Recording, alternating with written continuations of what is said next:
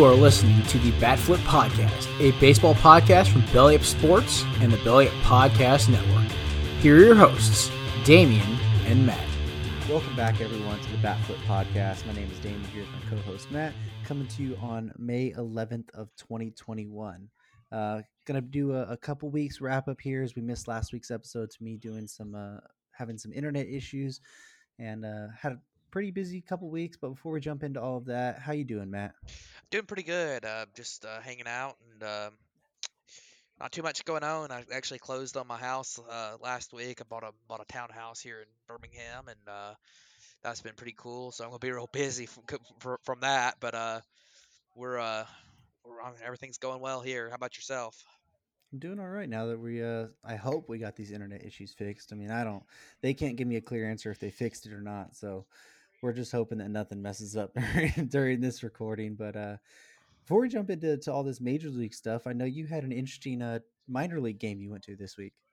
Yeah. Um. So last weekend, I, you know, the, the minor league started what last Tuesday, I believe. Yeah. Um. And last week was the first uh the, the Birmingham Barons, the local double A affiliate of the White Sox. They're they're local team here where I'm from and uh so you know we go to I go to games with friends all the time and we went on Thursday. It's the first time I've been to a ballpark in almost two years, so I was really excited about that. And, uh, anyways, on uh, Tuesday when we went to the game, uh, it was a good game for a while. I mean, a couple good good pitching matchup. The uh, the Barons starter looked pretty good. His name was Zach McClure, I believe. Um, he's on their top 30, but he, he's not real high rated on there. He's, but he looked pretty good, pretty big guy. You know, five strikeouts and a walk. But then, speaking of walks, uh, something crazy happened. Um, so it, it, was kind of a bad weather game. Like it wasn't terrible weather, but it was kind of windy and there, it was it wasn't raining, but it was real damp and drizzly. It was a little cold for this time of year. It wasn't cold. It's like 65 or 60. So for this time of year, it's a little chilly here in Birmingham. You know, we're usually up in the upper 70s this time of year, and he uh the the Barons started to have issues, and uh, they actually walked in one inning. They walked 13 guys, and they hit a guy with a pitch. Uh, so that was very interesting. The the they were playing the Biloxi Shuckers from um, who are the Brewers Double A affiliate, and the the Brewer and the the Shuckers.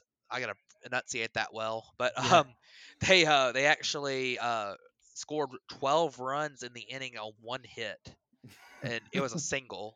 It wasn't even like a, it wasn't even like a, it was a grand slam or something. I mean, even even then it would have been bad, but it was a single. So uh, that was a pretty interesting game.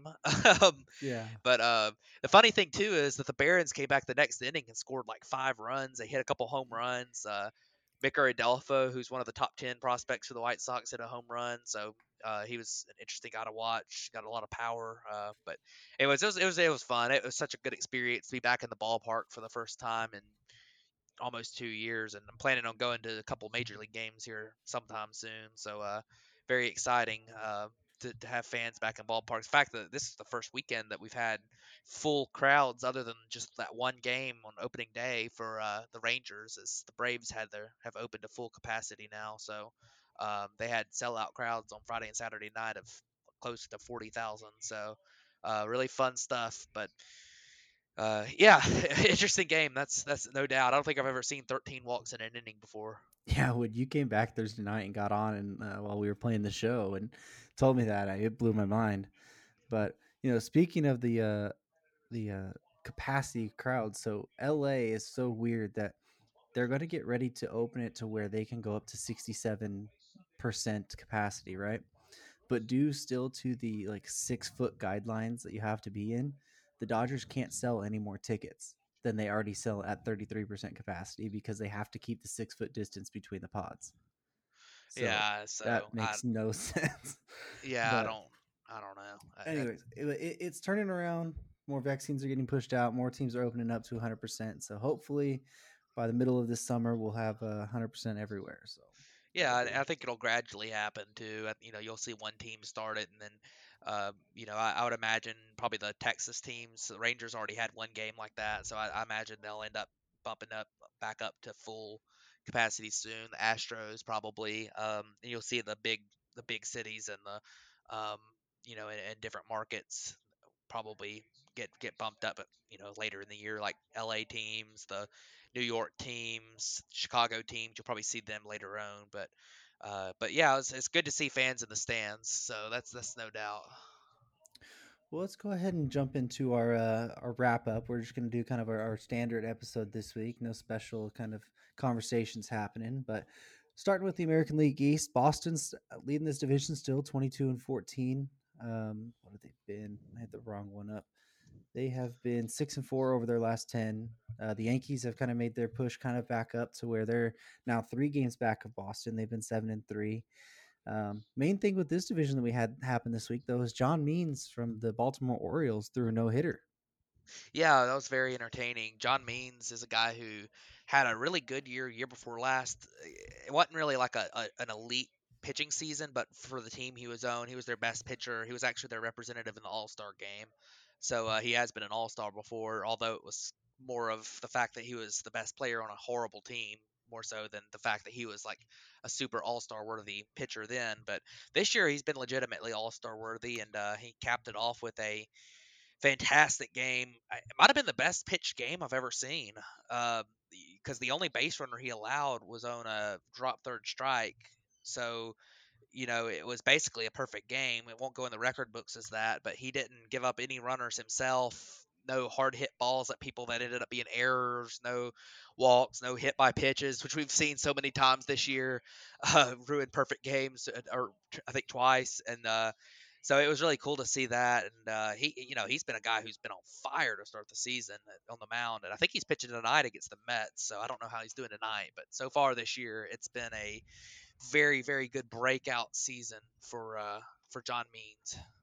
Yeah, last time I checked on Means, he had gone six scoreless um, tonight against the Mets, at least. But um, man, I had a thought and I totally lost it on the whole John Means thing. Yep, yeah. Uh, Toronto yeah, Means pitched, Means pitched six shutout innings, and the and the Orioles are up two to one. Yeah, the, when I think when he left, it was 1-0. Yep. But uh, Toronto's been also dealing with some injuries in this. You know, they we've talked about Kirby Yates being out for the year.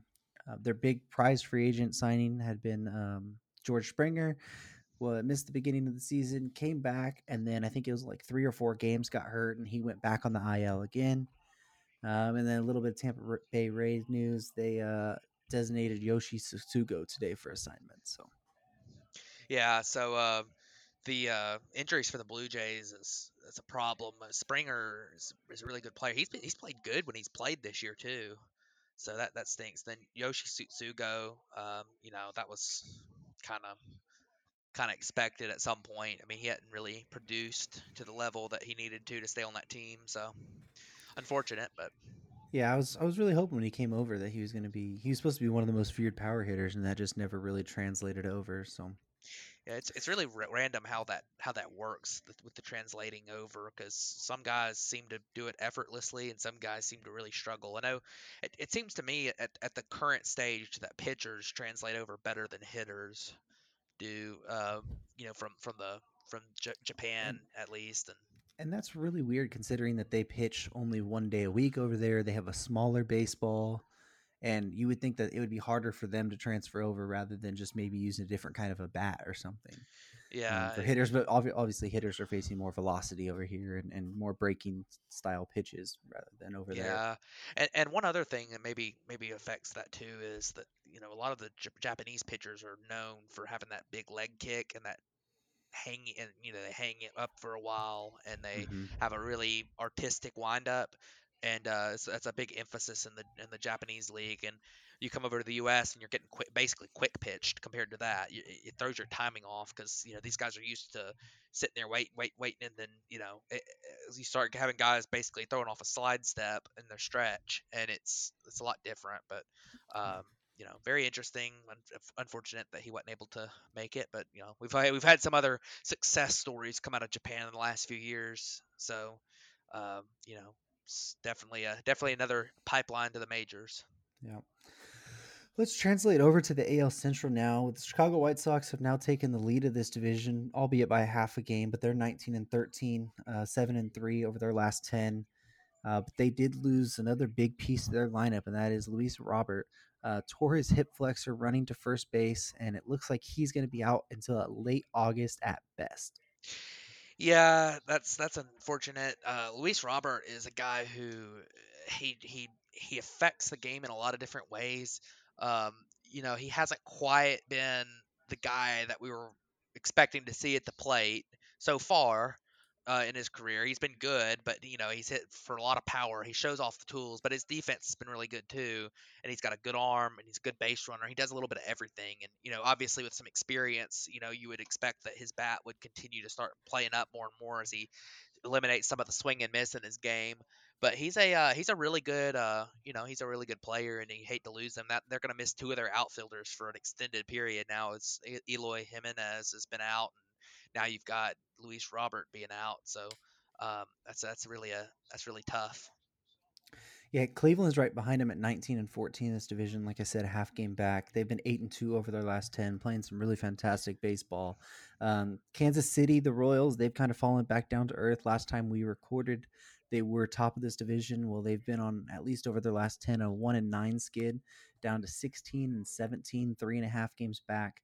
Minnesota really hasn't turned around anything. They are five and five over their last 10, 12 and 20 overall, and they also lost Byron Buxton to the IL again.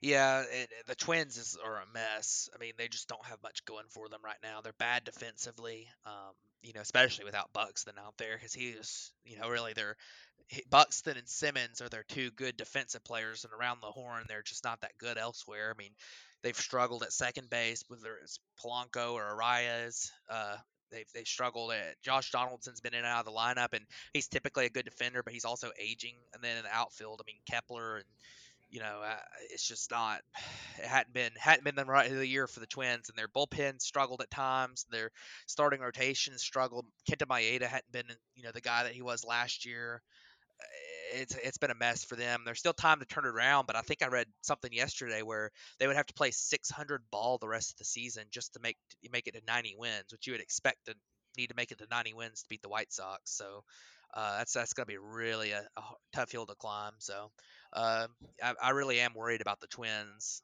in that division. Yeah, and they're both a team that we both predicted to you know make the playoffs this year. You predicted them to finish second in the division. I predicted them to win the division. So to be seven games back of the division lead right now already, like you said, having to play 600 baseball just to be able to make 90 wins, that it's not looking good for them at all. But yeah. we'll jump over to the AL West now, where it's kind of had a, a, lot of big news in the AL West happening this week. Oakland's leading this division at 21 and 15. Um, but the big news coming out of Oakland is that they're possibly looking to have to relocate if the city denies the uh, to help them build the new ballpark. Yeah, that's uh that's something that's been rumored for a while is that they might look at look elsewhere if um you know if if the city doesn't help them and I mean Oakland needs a ballpark bad. I mean they're playing at the Coliseum. It was one of those back in the 70s and, and early 80s. A lot of places were trying to build these mixed use stadiums where you could have a NFL team and a Major League Baseball team. Um, and you know any kind of other events that you might have, whether it's you know a big soccer game or you know a, a something like the Olympics or something in, in these stadiums, and that was a big that was a big move. Then you had like the the stadium in Atlanta, Fulton County Stadium. You had the stadium in uh the river the on the river in um Three River Stadium up in I think that mm-hmm. was in Detroit. I mean uh Cincinnati. Uh, you, you had several of those. The Astrodome is another example. But uh, you know that's obviously not the wave right now, and the Oakland still has one, and it's aging, and nobody likes it, and the sight lines in the stadium are not good. I don't know what kind of part of town it's in, but um, you know that that's a, that's a a big problem for some aging stadiums. I don't really know too much about that, but the, the, good news for Oakland is that they do have a proposal on the table for a new stadium there, in that it would be like a kind of like how the Braves did theirs with kind of a mixed use uh, district in the city. I believe you said Oakland's was going to be on the water, right? Like on the bay. Yeah, it's supposed to be right near the bay. I think they said it's supposed to have like 3,000 how, uh, affordable housing units. It's supposed to have a new hotel, um, office space, um, rental properties, yeah. all kinds of stuff. And then, like you said, be a mixed use thing to where they can have concerts and all kinds oh, of yeah. other stuff there. So, so yeah, it would be a real cool like district for their town. And uh, that the uh, the A's were willing to pony up some money to to put their new stadium there, and the and the A's are a team that I think desperately needs that money. I I I, th- I think they're a team that the ownership isn't isn't that you know stingy, but they're just don't have enough money in general to, to fund a, to fund extra on a major league team, and it's kind of a, a bad a vicious cycle because you know they're also not having enough fans come out to their games there to really to, to to fund them. So I mean, every year you're cutting more salary. It's kind of like the same thing with the Rays. Every year you're cutting more salary, and then people aren't going to want to watch because they're not able to watch a good team. And of course, Oakland's still been pretty good, but you know, it's just one of those things where it's gonna be it's tough to it's tough for I, I know from experience it's tough to watch a team year after year where every time you get a good player it seems like they go sign elsewhere so uh, even if your team does kind of stay good. I think a lot, of, especially a lot of casual fans, like that continuity. They like having that 20 year guy that stays on your team. You know, the right. the Mariano Rivera type, or, or Derek Jeter, or the Chipper Jones, or you know, someone like that. That you know, I, I think that's a big deal for them. So. Um, yeah, and the and the proposal that Oakland has out there, it, it's for a twelve billion dollar total, you know, total cost for the whole thing, and the owners basically said that he's willing to commit one billion dollars to the stadium alone, just just to the to help build the stadium, and then he's asking for the the city and everything to help with the rest of it, you know, with the housings, with all the other stuff, because the city's going to get revenue from that as well. Um, and it just seems that they're at odds because the city doesn't want to really bulk up all of that. So it's definitely something that we're going to keep watching. You know, there was a a time where it was thought they could do a split season between Oakland and Montreal, or, maybe that was Tampa Bay that was doing it. That, that was, I think that was Tampa Bay. It might have been Tampa Bay. That. Yeah. But th- that's been an option that people have talked about, even for you know, like we talked about the Tampa Bay Rays. So who knows what's really going to happen here? I think this is just kind of the one of the media kind of foots and trying to play strong arm through the media. So it's definitely going to be something that we're going to be watching out for because I believe they said the vote's going to be in the next month or so. So yeah, we should have a uh, an idea. Sure. But uh, in this division, we have the Oakland or Oakland. We have Houston at 18 and 17. Seattle's tied with them as well. The same thing, two and a half back. Big news out of Seattle is that it seems like they're going to be calling up the number four overall prospect in baseball, Jarred Kelenic, on Thursday. Yeah, Jarred Kelenic's a, a really good looking prospect. Got a sweet lefty swing, probably the best swing in the minor leagues right now, and um, you know just smooth wise and and you know it, it, it's a really good he's a really good looking guy he he doesn't you know he's a, he, he's going to play to adequate defense in the corner outfield um, but he's a guy who i mean is he's one of the guys who you expect him to come up and you know be an all-star caliber player at some point in this, you know, the next few years. He might not do it immediately. He might he might not take the Juan Soto track to immediately just take off in the majors, but he might take the Vlad, Vlad Jr. track where he, you know, needs to figure things out for a year or two, and then he's on the on the path to stardom. So, but he's a, he's a guy who I, I really like, Jarred Kelenic. The Mariners need him. You know, right now they've struggled some lately. They had led the division for a while, and they're a uh, they they've got a they've got a pretty they've got a pretty neat little young team. I mean, you got J.P. Crawford at shorts, played well in his time with the Mariners. Kyle Lewis was last year's Rookie of the Year. Uh, you still got Mitch Haniger out here out there who's played pretty well this year. Um, you know, you got a couple veteran guys like Kyle Seager played third. He's, he's been good. So you've got you've got a good balance there right now, and uh, I think uh, you know them being at 18 and 17 might be a little bit of, hey, let's call Kelenic up and see if he kills it like you know like a Soto did when he first came up or something, and maybe make some noise in this the weak division, or you know at least in a worst case scenario he gets a lot of big league experience this year. So I like the idea from the Mariners. I think it's and I think it's the right time for it. So absolutely. Well, a team that we were very high on beginning the season. They're at the bottom of this division right now, and that's the Los Angeles Angels. They're 16 and 18, four games back of the division. Um, they've missed Anthony Rendon for a good chunk of the year so far. He re- made a return from the IL, and I believe it was only a couple days after he did. He fouled the ball directly off his knee um, and had to come out of the game, was missed some time, and then they decided just to put him on the IL again. Looks like he should return on Friday, though. That is his first day he's eligible, and all signs point to him being able to return at that point. Um, but the other big part of Angels news is that they designated for assignment Albert Pujols. Yeah, and uh, first on the the Rendon thing, uh, one of the issues the Angels have had this year has been the they've been the worst defensive team in the majors, and you know you expect them to be a lot better because Anthony Rendon's a really good defensive third baseman. So when he comes back, you expect him and Iglesias on the left side of the infield to do really well. Fletcher's usually a pretty good defensive player, um, you know, and then an outfield that's I think the real problem is more in the outfield for them defensively. Uh, Trout is obviously the best player in baseball, uh, but he's not. He's a good defender in center, but he's not like a Buxton or that level of defender. Uh, and then in left, I mean Justin Upton's a like a. I mean he's a statue out there, so it's like he, he's he's rough in the outfield and.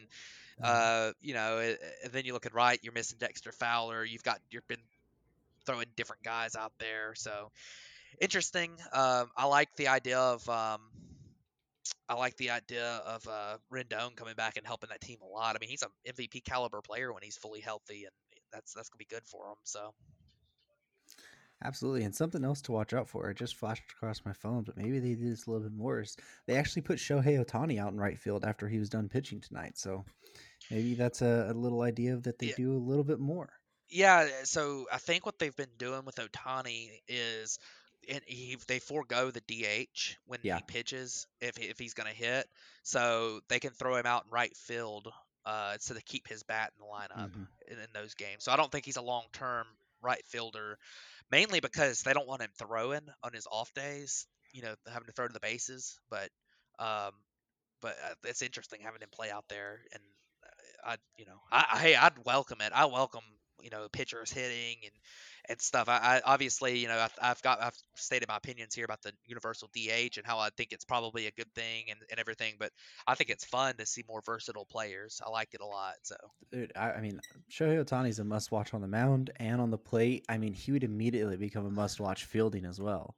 Oh yeah. Like imagine him going back and robbing a home run or making some diving catch. Like that'd be insane. Yeah. But well, that's pretty much our wrap up for the AL. So let's jump over to the NL East now, where you got the New York Mets leading the, that division at 16 and 13. Been seven and three over their last 10. Got a one game lead over Philadelphia, who's 18 and 17, and Atlanta's right there at 17 and 17, just a game and a half back. Yeah, uh, close division here. Of course, the Mets got really bad news the other day, and then better news. So Jacob Degrom got pulled from his start the other day with uh, lat tightness. Um, and he got an MRI, so that was the really really bad news. But the good news is that the MRI came back clean. They did put him on the IL, but I don't expect him to miss a super long amount of time.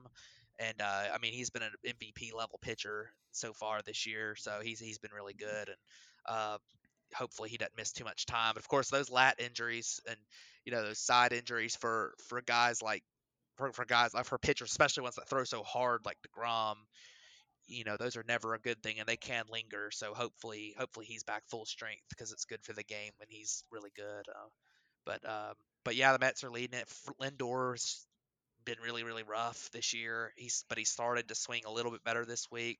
I think everyone kind of expects him to be better than he's been so far um, and other news uh, the Braves making a couple signings yeah, so the Braves signed Shane Greene to a one-year, one point five million dollar deal. Um, has a prorated salary or something, so I think it ends up being like one point one after it's all said and done. Um, and then they made a couple couple minor league deals. They re-signed Tyler Flowers to a minor league deal, which is kind of interesting. We were talking beforehand. They had brought him on as like a catching coach or something. Um, and then their main catcher Travis d'Arnaud injured his thumb and is going to miss quite a bit of time. So they were down to like Alex Jackson, um, William. Alex, Alex Jackson's out too. Oh, is he? Yeah, he's he's oh. on the IL with hamstring injury, so well, they're down go. to William Contreras and Jeff Mathis. So, at that point, then they signed Tyler Flowers, who had been on that team. I think he was on there last year too, wasn't he? Uh, yes, he was yeah, was. so he had been there for the past couple years. They re-signed him to a to a minor league deal, let him go and uh, get some minor league ABs, and potentially call him up pretty soon. Um, and then they signed Tanner Roark um, to a minor league deal as well. Yeah, so the the big deal here is Shane Greene. The Braves have really struggled uh, with with their right-handed pitching depth in the bullpen. They've really had nobody there. I mean, Luke Jackson's done a okay job filling in. His peripherals are look horrible, but he hadn't given up a lot of runs. But I mean, other than him, they've had a revolving door there. Jacob Webb's pitched some, Nate Jones pitched some, uh, Carl Edwards Jr. pitched some. Jones and Edwards have both been DFA'd since. Josh Tomlin's pitched some in higher leverage situations, which I think everyone would agree isn't the role that you know he would really be good at. And uh, you know, I, I, I like the idea of potentially. Um, I like the idea of potentially, um, you know, putting Shane Greene in there, and then Chris Martin's likely to come back probably Thursday. So um, that's a that's a good sign too. They need him. They need him healthy. So the Braves might get two good right-handed relievers. uh, You know, in the next two or three days, uh, back, and of course Shane Greene will probably be a week or two before he's ready. And then Tyler Flowers, they needed another backup catcher. I think William Contreras is going to be the starter, but uh, you know they need uh they need some more. They need somebody else for depth reasons because Jeff Mathis is Jeff Mathis, and uh, and then uh, Tanner Roark. I mean, he just you know maybe maybe rotation depth. You might be looking at a guy who can who can uh you know maybe pitch out of the bullpen or something. I, I don't know. I mean, he's just he's a veteran pitcher that's been around a lot. That you know you might as well grab he's he's basically free. So He'll be an innings eater pretty much. So if they if they do need that to come up. Uh, little news on Miami: Sixto Sanchez is getting closer to a return. Um, he's been throwing up to 120 feet, um, and they're hoping that he gets back on the mound in the next week or two, and that he can make some sort of return to the big league club sometime in June. Um, so, little little side note for the Marlins.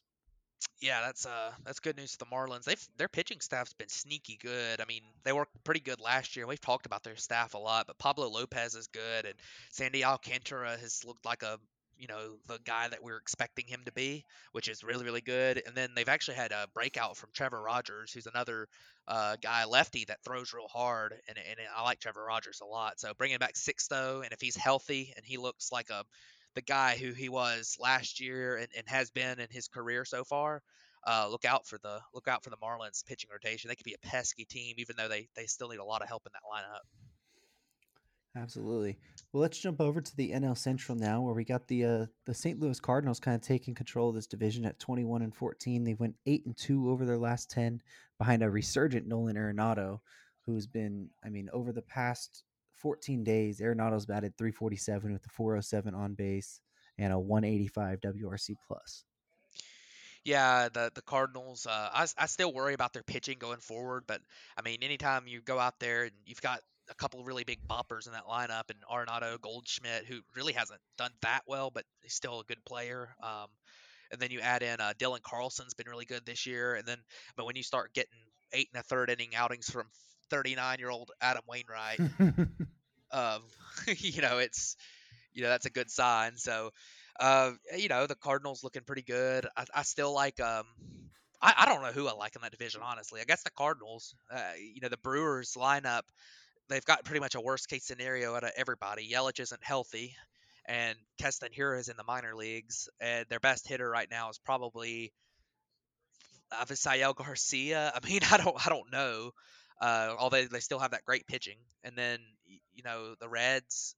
I guess the Reds are still a threat, but um, it, it's interesting. The Pirates aren't much of a threat. well, we didn't even mention that Corbin Burnes went on the IL. Yeah, Corbin Burnes has been on the IL. He should be back pretty soon, though, right? I believe so. I haven't Yeah. seen any recent news on him as well, but Right. I, I mean, I still think maybe the favorite might be the Reds. I mean, Luis Castillo has looked terrible still. Yeah. They've missed Sonny Gray for a little bit, but he's back now. You know, I mean, Amir Garrett had his dust up. Nick Castellanos has looked really well. It's, I- mean, I think it might just be a little bit of bad luck for them at times, but I mean, this division is going to be so close. I mean, Who really can you call the favorites? Yeah, and, and it's you know it, it's a big jumbled mess. I mean, Yeah. the Cubs have Uh, yeah, they've the got their they've got their that good and their bad. um, but yeah, this division is just a jumbled mess. Yeah, that is that is perfectly um, perfectly said. One thing the Cincinnati Reds did have going for them though this week was that Wade Miley threw a no hitter um, once again against the Cleveland Indians. Uh, this one wasn't ruined by a hit by a pitch or a drop third strike or anything. He did walk a batter to th- to you know keep him from not having a perfect game. He did strike out eight batters though. Yep, very impressive and good for Wade Miley, um, guy who's been around a long time and you know hadn't ever been an ace or anything, but he's made a good career out of you know being an innings eater and pitching as a number probably number four in your in rotations for man he's like he's been around for 10 years it seems like Yeah, all those years in Arizona, and then he Yep. went to Houston and now Cincinnati. Yep. so good stuff from him We'll jump over to the NL West and head uh kind of wrap this division breakdown going up, and that's the San Francisco Giants are leading this division at 22 and 14, six and four over their last 10. Um, two and a half games back. The Padres at 19 and 16, two and a half, or I already said two and a half back. They've been six and four over their last 10 as well. Um, I think the really big shock here, though, is that the Dodgers, they're down at 18 and 17. They're two and eight over their last 10, and they're actually five and 15 over their last 20. Yeah, it's been a struggle for for the Dodgers recently, and uh, you know you'll probably be able to elaborate on it a little bit more. But it, seems to me like people need to calm down a little bit about the Dodgers. And all these people freaking out about them. Uh, I mean, they were never going to win 140 games, and I mean, uh, obviously the fact that they're not going to win is due to Bob Nightingale tweeting that, not necessarily that they're not good enough. But don't no, no team. nah, no team is going to win 140 games. I mean, that's just in this day and age, it's not going to happen. And um, I mean, they've got injuries. They, they they're missing their you know MVP candidate from year before last in, in Cody Bellinger. I mean, he, they're they're a really really really good good team. Mick Mookie Betts has had some bad luck on balls in play. They they've lost a lot of extra innings games, which are kind of Mickey Mouse wins because of the because of the new rules. And I mean, it, it's one of those things where uh, they're not perfectly right. They, they their bullpen's been a little bit leaky, especially once you get past you know their first couple guys, and even they have not been you know necessarily dominant. They've been good, but you know they, they haven't been dominant. And, uh, I mean, I, I don't really worry too much about them, but there is one big injury with the Dodgers that that is going to be a problem for them. Yeah, and that, that injury, which I'll kind of talk about everything you were talking about. Um, Dustin May, he was having a really breakout season this year, had kind of learned how to throw a curveball a different way. The big thing with Dustin May had always been that he really didn't have an out pitch. He had his fastball, which he throws 100. He had a two seam, which he throws right around 100. And he had a, a decent breaking ball. It was kind of a slurve, not really a slider, but not really a curve. Um, and he kind of reworked his whole curveball this year to be more of a, a vertical curveball instead of a horizontal one and he ended up hurting his arm in a series against Milwaukee a couple weeks ago and has to have Tommy John surgery. So he's going to be out for all of this season and probably most of next season as well. And that's a big blow because the Dodgers are already missing David Price and Tony Gonsolin, who would be their two backup starters. They're out on the IL already with injuries. Um, they were in the bullpen, and then that kind of leads to the bullpen struggles that Brusdar Graterol has been out. Joe Kelly just came back from his injury. Um, Corey Knebel hurt his arm. He's going to be out for, I think they're saying maybe even until the playoffs, possibly. So a lot of injuries on that front. Um, as well as the offensive side, Bellinger's been out for most of the season because of that hairline fracture. Guys like Gavin Lux and AJ Pollock have been in and out of the lineup at times. Mookie's been dealing with back injuries and getting hit on a forearm, so he's been dealing with that. And then overall, it's just they haven't really been putting together good at bats. Um, they just go to the plate, and like somebody said, it just looks like they're asleep at the plate. It, it just looks like they have no motivation to to make any hard contact or, or anything. And obviously, you know they're trying, but they have these little outbursts. Like one time they scored 16 runs, and then I think over their next it was like five games or something. They scored 11 combined, and then they scored 14 on Saturday, and then they only put up one on Sunday. So it's just that the offense is really inconsistent. I mean, you don't expect Mookie Betts to hit 250 all year. You don't expect Corey Seager to hit 240 something all year. You know, once you get Bellinger back, he should get into a groove. Um, teams go through this. I mean, if you look at it, like you said, the, the Dodgers are one and six in extra inning games. They're four and ten in one run games, and yet they still have a plus thirty two run differential. So, I mean, I, I did say with those blow up games, but the the run differential is usually a good way to show if team's really good or not. Um, and still a plus thirty two, they're going to turn around, and they're not going to be third in this division. It, it's just the, the the little lull to start this season, and they'll they'll turn around. They'll be fine. Yeah, I, I 100% agree with you. But uh, looking at you know where the Dodgers have struggled, um, there's been a surprise team that's leading this division and has looked really good. I, I think they might legitimately be good, Damien, and that's the uh, San Francisco Giants. Um, and I think you know a lot of people are going to talk. a lot of people are going to talk about the the Giants and you know the resurgence of Buster Posey and some of the guys in their lineup. But I want to talk about their pitching for a minute. The Giants have rework their pitching staff in a way that I don't know if I've seen a team have this much success with bringing guys in with peripherals that are absolutely killing it all at one time. You know, everyone's talked about for the last six, seven years Kevin Gausman breaking out. I mean, he he was a top prospect. Everyone talked about how good his stuff was with the Orioles. Then he got traded to the Braves. People are saying, okay, he got out of the Orioles system. They've really struggled developing pitchers. Maybe the Braves will get him going. And he didn't make it with the Braves. I think he got DFA'd from the Braves. And then he got picked up by the Reds, and they pitched him out of the bullpen and the rotation. The Reds have had a great a great look at developing pitchers recently. I mean, they've look at look at how Sonny Gray turned around when he got there. Look at how you know Trevor Bauer ticked up when he got there, even though he was already good. Um, the, the the Reds have had such a had such success with that, but Kevin Gausman didn't really take up there. And then finally, last year he started to show signs, and this year he's been a really good pitcher. Um, but uh, it's not just Kevin Gausman he, in his 197 ERA. Anthony DeSclafani's been really good. He's got a, a 240 ERA and a 3.3 FIP. Uh, Alex Wood has been extremely good, getting the ball on the ground a ton. Uh, you know, not walking a lot of guys. His strikeouts have ticked up. Uh, he's he's been really good at 280 or a, a 180 ERA and a 294 FIP for him. Johnny Cueto hasn't pitched a ton of games. He's been pretty good. A 352 ERA, a 315 FIP.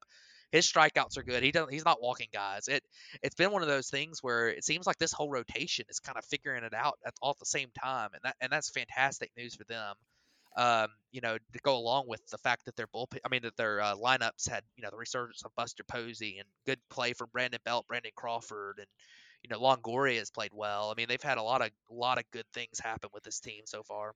No, absolutely, and you, I kind of want to make this little thing you were talking about. You know, with the Reds know how to develop some pitching.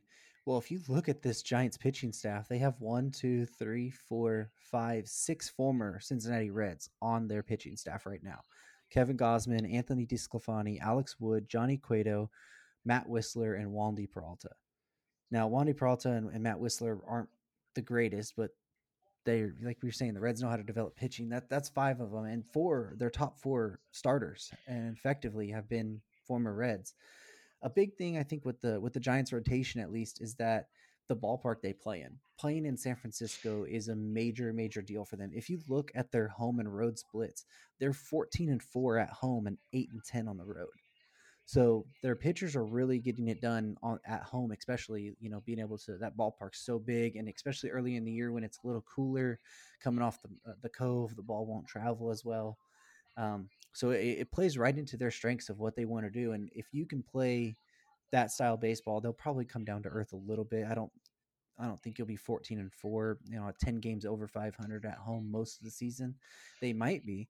Um, and you play close to 500 baseball on the road. I mean, that's what every team tries to strive for.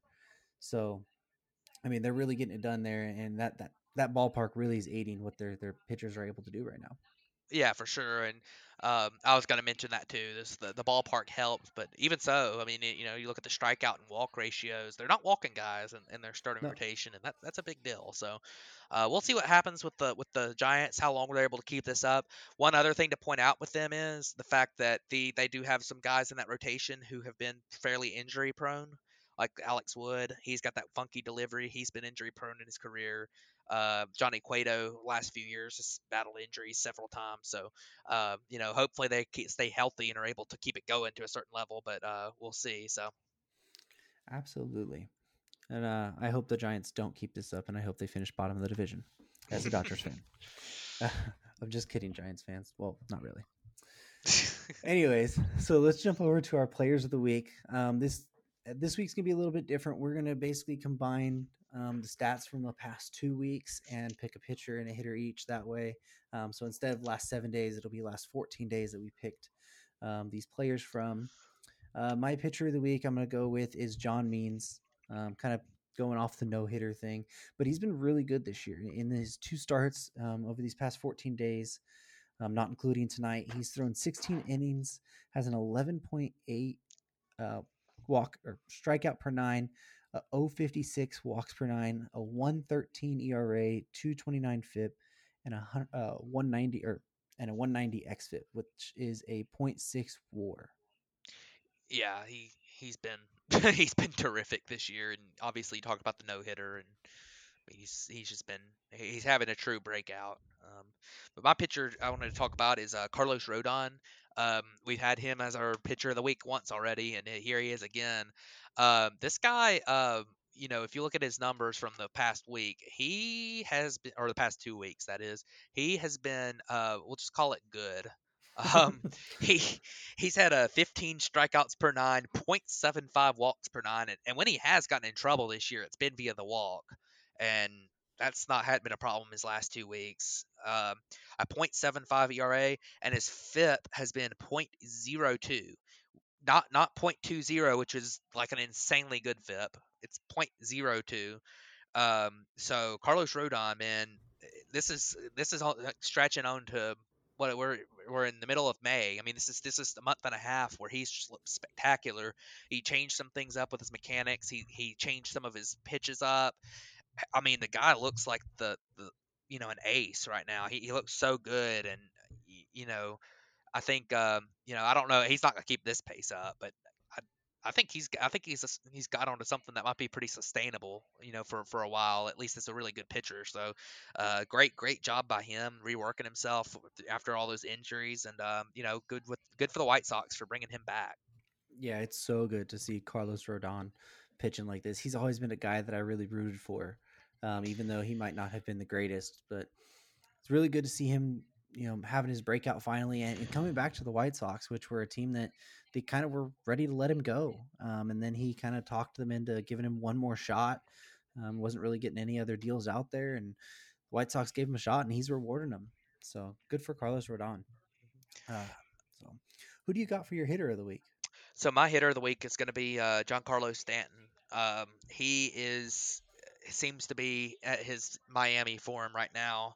Uh, he's hitting 447 uh, with 500 on base and a 766 slugging over the last couple weeks, four homers.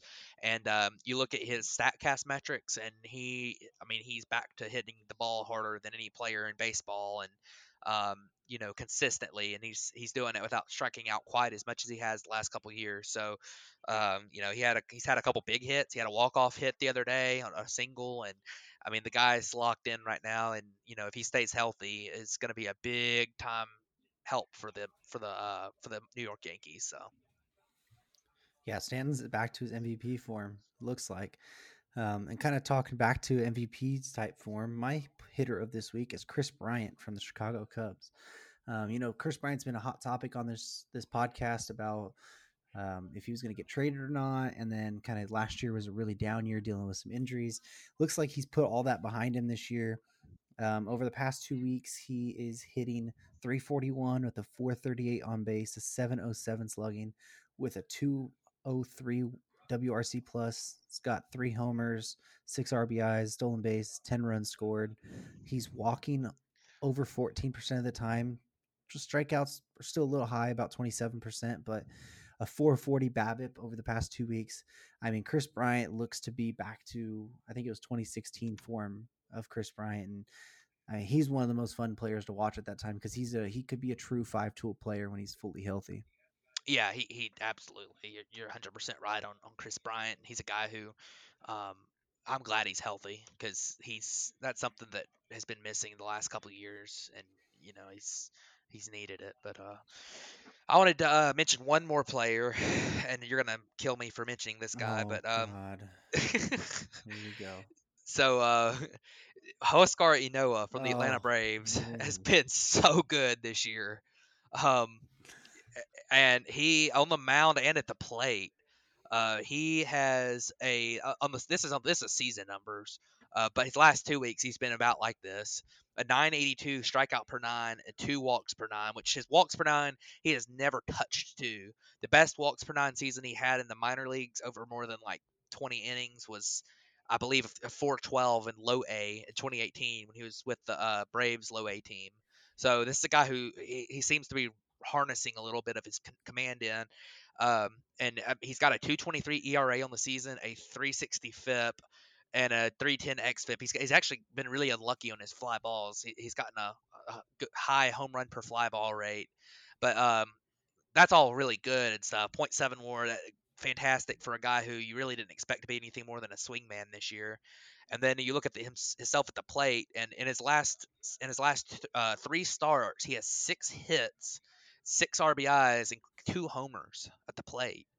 So, uh, and he's also hitting the ball hard. Like it's they hadn't been like cheapo hits or anything. Like he hit a 430 foot grand slam against the against the uh, Nationals the other other day, and against the Cubs he hit a he hit a long home run to left, and he's hitting the ball over 100 miles an hour exit velocity like every other swing. It seems like he's had some loud outs too.